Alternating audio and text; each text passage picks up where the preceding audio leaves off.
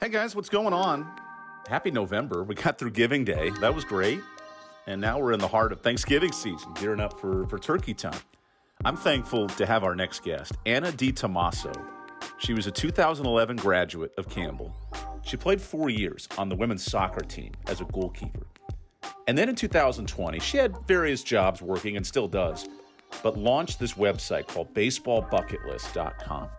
It's a neat adventure and what it describes really is, and I'm going to read the definition from the website a buckethead is an enthusiastic devotee of baseball who has a bucket list of baseball related items.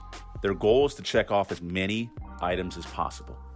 So with Anna, we talk about her interest in the sport of baseball, where she's been, the different places she's traveled and experienced, and where this website comes from, what the community's like, and what what have you learned meeting all these great people who love baseball and are sharing their stories about bucket list items? We then, of course, talk about our bucket list of some of the best places in minor league and professional baseball to enjoy the game, including a little tidbit about the Buies Creek Astros. That's right. Campbell University in 2016 and 17, they hosted a minor league baseball team, the Astros affiliate. So we dive into a little Buies Creek history, into Anna's history at Campbell, and the sport of baseball, which we both love. So this will be a neat conversation on Rhymes with Orange. So, Anna, first and foremost, what made you interested in baseball? Why did you fall in love with the sport of baseball? Man, that's a great question. You know, I kind of grew up as a fan of the Texas Rangers, grew up in the the Dallas area in the the early 90s and this was a time where the Rangers were really good. They had players like Pudge Rodriguez and Rusty Greer and Juan Gonzalez and Rafael Palmeiro.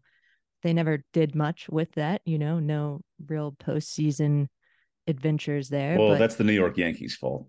Yeah, exactly. You got it. And the um the Oakland A's back at that time were very good too. So um yeah, I just I grew up going to the ballpark, you know. That was our family outing. I guess it was kind of cheap and easy to get to and a good time. And so as I got a little older, I kind of got away from the game. You know, I as you get older, as you kind of focus on playing a sport, that's it kind of takes up all your time. So um, I started paying a lot more attention to soccer. And as I was at Campbell, actually, my dad picked up a mini season ticket package to the Tampa Bay Rays because the family had moved to the Tampa Bay area and that was where I just kind of got back into it. Started going to those games with him and it just never let me go since then. So I've been just a rabid Rays fan since 2008, really. Well, you picked a great time to start with that David ah. Price run. And then even in the last decade with some of yeah. the sabermetrics and base, they've become, and I realize they don't get the greatest attendance in the world, but a really neat baseball team just to follow in general. Yeah, definitely. And when my dad told me that he had picked up that season ticket package, I was like, okay, you know, in 2007 they were the worst team in the in, in the AL East, potentially all of baseball, and so I kind of thought to myself, mm, you know, this won't be super fun, but yeah, I mean, they turned on the Jets. They they really went worst to first and made that storied World Series run. I want to dive into your Campbell soccer career because you buried that in your description, right? So you were a goalkeeper at Campbell University. Eakes Athletics Complex is a place you know very well. It looks a lot different than when you were there, but at least, you know, in terms of being on campus, what was the best part of being a collegiate athlete? I think the easiest answer for that for me is the relationships that I made along the way. You know, girls that I still keep keep in touch with. Um, even those I don't, I know that if either one of us were to reach out to the other at any given time, it'd be so easy to just kind of pick up where you left off. And as a collegiate athlete, like there's a lot of there's a lot of time commitment. You kind of go through some struggles together, and that's just a bonding experience that it's it's not really easy to replicate anywhere else. So I definitely am thankful for all four of those years and all of the girls I got to meet along the way. What I always enjoy too is is looking up, okay, hey, when did someone play? Who was around their era? And the goalkeeper who followed you is now head coach Samar Azem, who led Campbell and then now is at Villanova and has traveled the world. So it, it's kind of neat to see that lineage of goalkeepers over the years. I think Samar was actually older than me. I think she graduated the year before I got there. But oh, um, you preceded her. That's right. Okay. Yeah, yeah. I knew, I know, I know Samar well. Um, and yeah, she she was at Campbell recently, and now at, at Villanova. And um, you know, I got to spend some time with her when she was in Brevard mm-hmm. while I was at Campbell. So yeah, um, I love Samar. So that was really cool to see her come back to the creek as the in the role of a coach. Was so happy for her and of course for her continued success as well. I mean, amazing. It you mentioned being a student athlete and that's so neat and impactful, but for those who may not have known what life was like at Campbell 10, 15 years ago, how would you describe your your Campbell experience? That's a great question. I loved Campbell, you know, as as an athlete, the the college kind of choosing process, I guess, is is a little different. So in junior and senior year, you kind of you start looking as to where you want to go. And so I went on several visits across the country to different schools. And for some reason, Campbell just kind of stood up, stood out above other places to me. And the reason for that's kind of hard to explain, but I think what really captured me was it just instantaneously felt like home. So it's got kind of like a, a small town vibe to it, and everybody was just so hospitable. Um, so I I loved it from the get go, and it it made the choice very easy for me. And you know, obviously there's a big time commitment when you're playing sports. Campbell did a great job of making sure that we had all the resources we needed the first year I was there, we were in the uh, Carter Gymnasium still right. in the weight room, which is the size of like the room I'm sitting in right now. Um, but then of course the the convocation center went up, and that weight room was like way way better. Um, so it was just really cool to kind of see the progression of the facilities and kind of the commitment that Campbell has to providing student athletes the the best shot at at being a great athlete and a great student you'll love this now. Carter Gym is the home of intramural sports, yeah. and the amount of like fun activities and you know kickball and wiffle ball and indoor soccer and all the random stuff that goes on there. So it's it's lived well in your post career. Excellent. Yeah, I was only there for one year, and so um, yeah, that was a huge a huge change. And now I, I think there's actually an additional weight room, you know, beyond even what I was used to using at uh, uh, what is it, Pope? is Pope Convocation Center. Yep, in the in the basketball arena there, they have a a nice weight room, and then even now in the student union, which the pictures are amazing. You have to look at those, but they've built a thousand square foot gym with fitness racks and and all that stuff for the students. Yeah, that's wild. um, Anna, so you you graduate, you know, you start your career, you're you're working in in graphic design and websites and, and social media and all these different things, and then COVID hits, and we all go, what the heck do we do with our lives, right? And and here you are in the fall and you come up with this idea. So give me a sense of how you you get the idea of baseball bucket list and, and where it sort of came from. Yeah. I mean, you nailed it. It's it's thanks to COVID that the thing exists in the first place. But I want to go back a little further to start the story.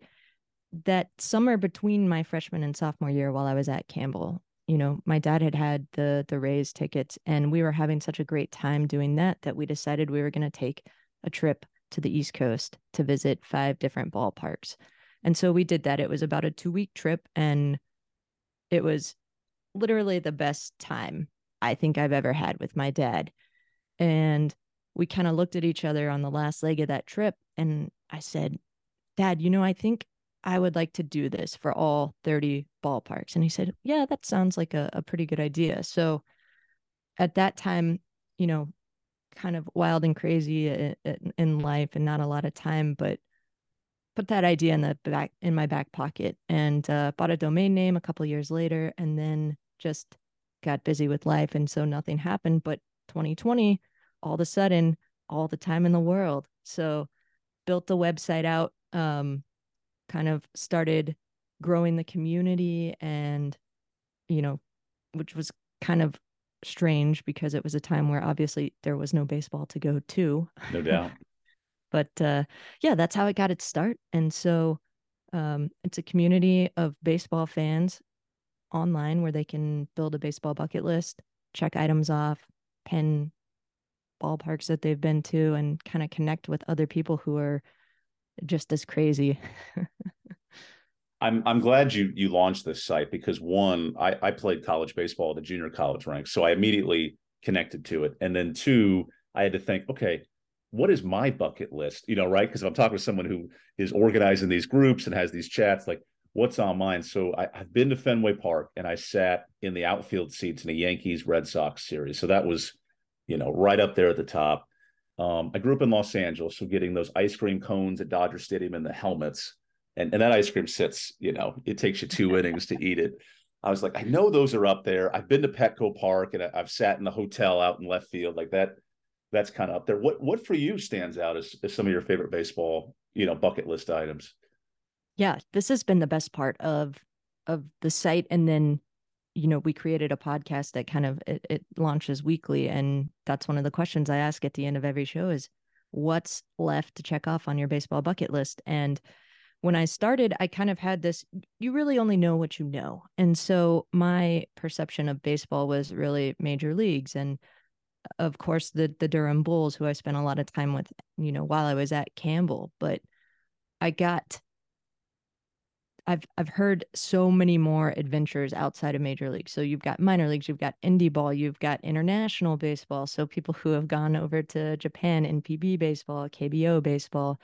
Um, the the coolest thing I've heard is something called the Alaska Midnight Sun Game, Ooh. and that yeah, it's played every summer on the solstice, so the longest day of summer, which of course in Alaska, up in Fairbanks, you know, there's hardly ever darkness. So they start a baseball game at 10 o'clock at night and they play it without lights. So it's uh it's pretty incredible. I think it's it's probably probably like a once in a lifetime opportunity to to see a baseball game played at night without lights. So um I'm actually going to be able to do that next summer. And so, really looking forward to checking that one off.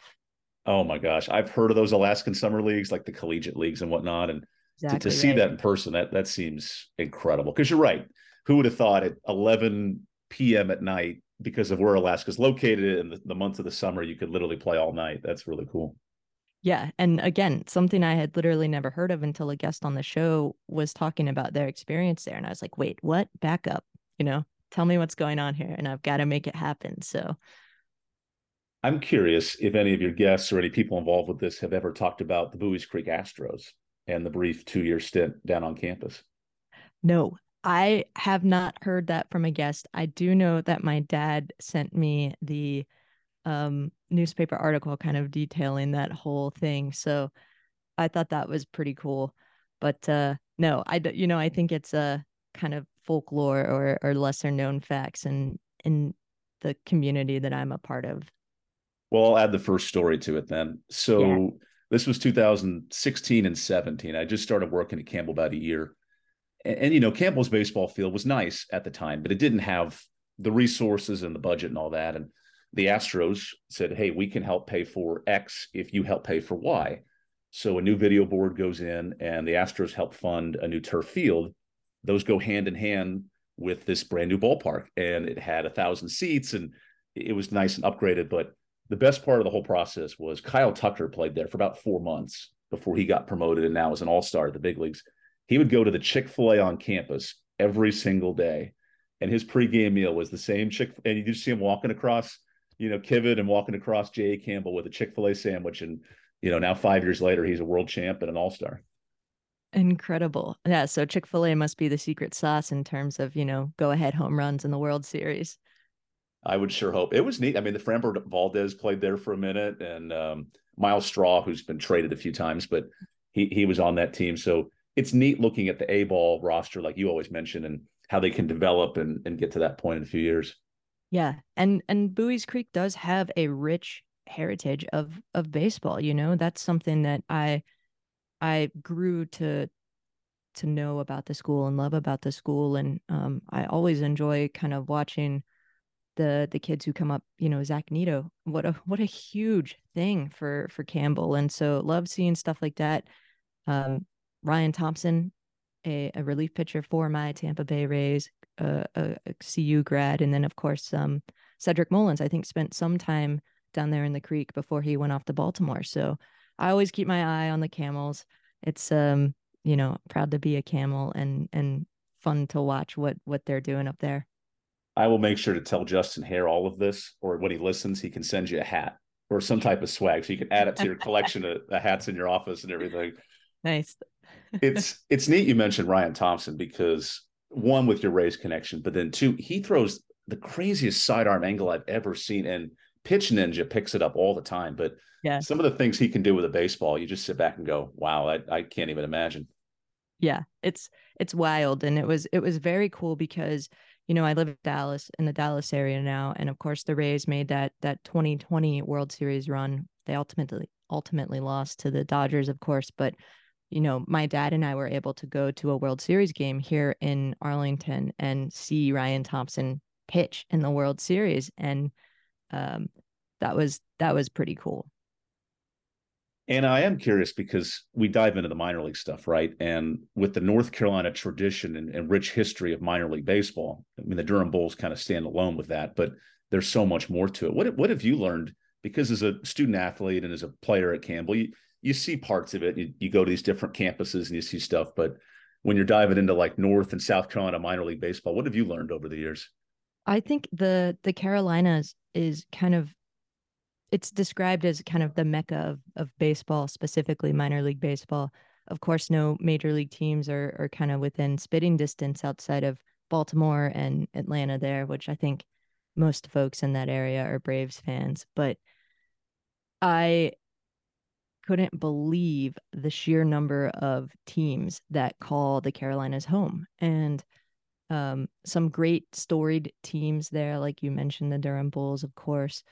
And um, as some of these new kind of crazier minor league identities are coming out, there's so many fun things. You've got the Asheville Tourists, you've got the Kannapolis Cannonballers, yeah. which is um, a phenomenal name and just you know, I own merchandise from so many of these teams, but have yet to be out at the ballparks. And so um really looking forward to to getting back out to the Carolinas, taking a nice trip around a bunch of those those ballparks, and then of course finding my way home to the creek. So um yeah, it's just if, for those of you who live in the Carolinas, you don't really realize how lucky you are um, with all the great baseball available to you and you know this best, but I always describe to people like it's the the nuances of these parks, the different food you can eat, the let's be honest, the mascots that walk on the dugouts, you know, all that stuff you don't necessarily see as much in the major leagues, but you get it at a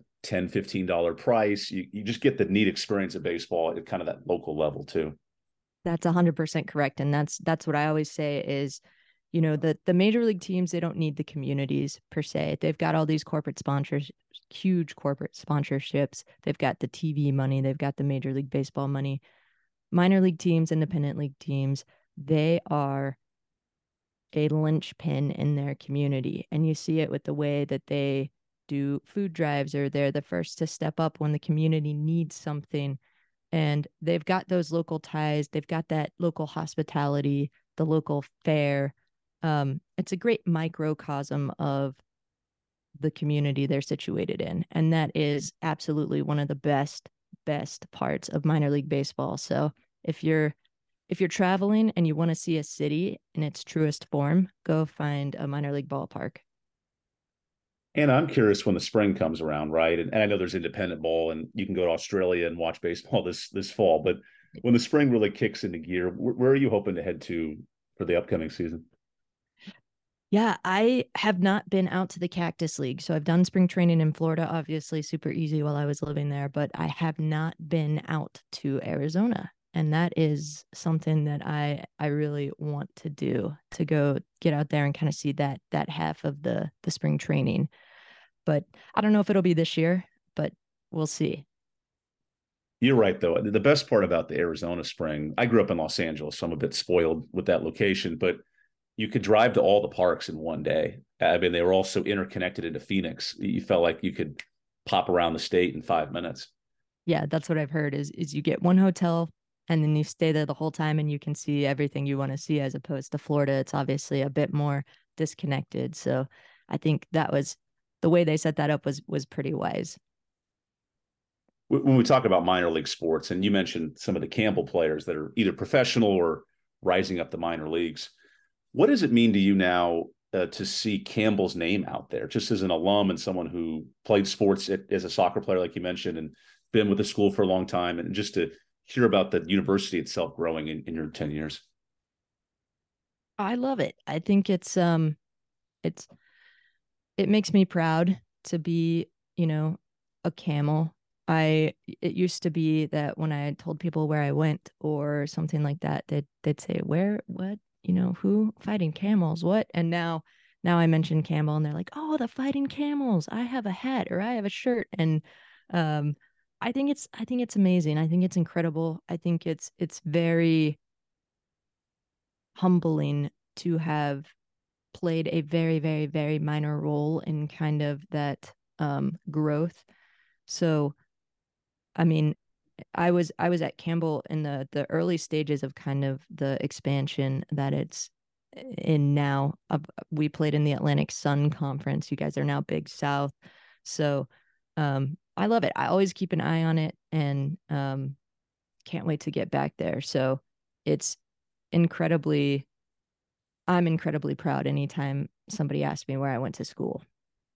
I love to hear that. And it, it was neat reading about your blog too and about some of the stuff you're doing online. Cause you know, we, I follow the Twitter account and boom, you, you tagged Campbell and something. I was like, Hey, this is perfect. Someone who has an interest in, in kind of sports and seeing the world. And it was nice to get to know you, Anna, because you know, you see names on a box score in a in a website, but to actually get to meet you and have the Campbell community learn about you, I think that's awesome for everybody.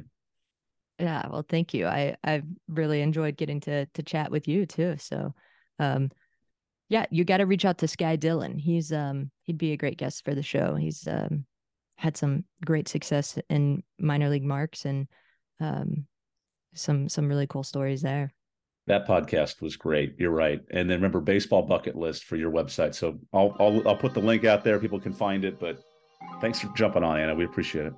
Thank you, Evan.